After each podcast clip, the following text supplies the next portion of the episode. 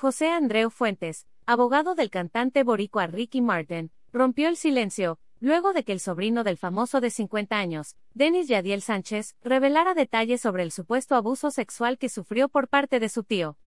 Como contexto, el programa El Comay filtró la denuncia escrita que el joven de 21 años interpuso en contra del intérprete de apóstrofe María apóstrofe y en esta, señala que en su cumpleaños 11, le hizo sexo oral y posteriormente, lo besó.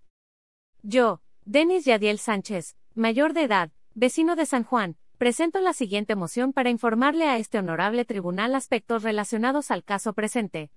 En el día 14 de junio de 2012, en la ciudad de Nueva York, en el camerino del Teatro Marquess para mi cumpleaños número 11. La parte querellante me realizó actos orogenitales, se puede leer en el documento. ¿Qué fue lo que dijo la defensa de Ricky Martin? José Andreu, en representación de Ricky Martin, se expresó desconcertado, tras las acusaciones de Denis y aseguró en entrevista para EFE, que todo lo que dice es totalmente falso.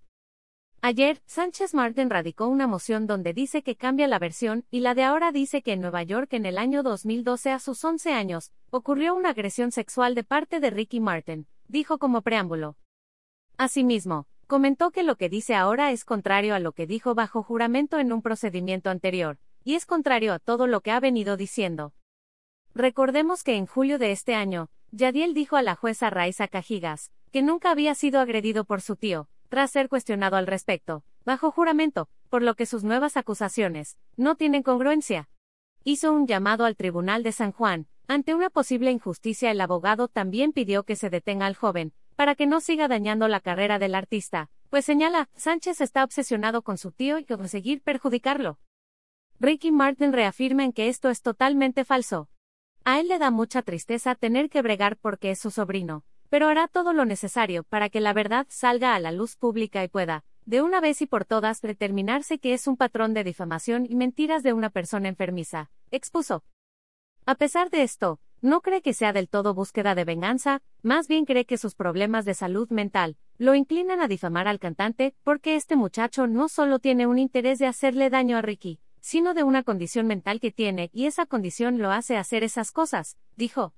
Pidió apoyo psiquiátrico para Denis Andreu Fuentes aprovechó para pedir ayuda psiquiátrica para el sobrino de Ricky. Ricky lo que está pidiendo con esos récords es que el tribunal tome las medidas de tratamiento médico inmediatas que correspondan para poder atender a esta persona, señaló. Cabe señalar que el mismo Eric Martin, hermano del famoso y también tío de Yadiel, ya había hablado sobre los presuntos problemas de salud mental del muchacho en una transmisión en vivo para Facebook. ¿Por qué Ricky Martin está envuelto en una batalla legal con su sobrino? A mediados de este 2022, Denis Yadiel denunció ante las autoridades alboricua por violencia familiar. El día que se iba a llevar a cabo la primera audiencia, el chico retiró la demanda. Sin embargo, el intérprete lo denunció por por extorsión, persecución maliciosa, abuso del derecho, daños y perjuicios.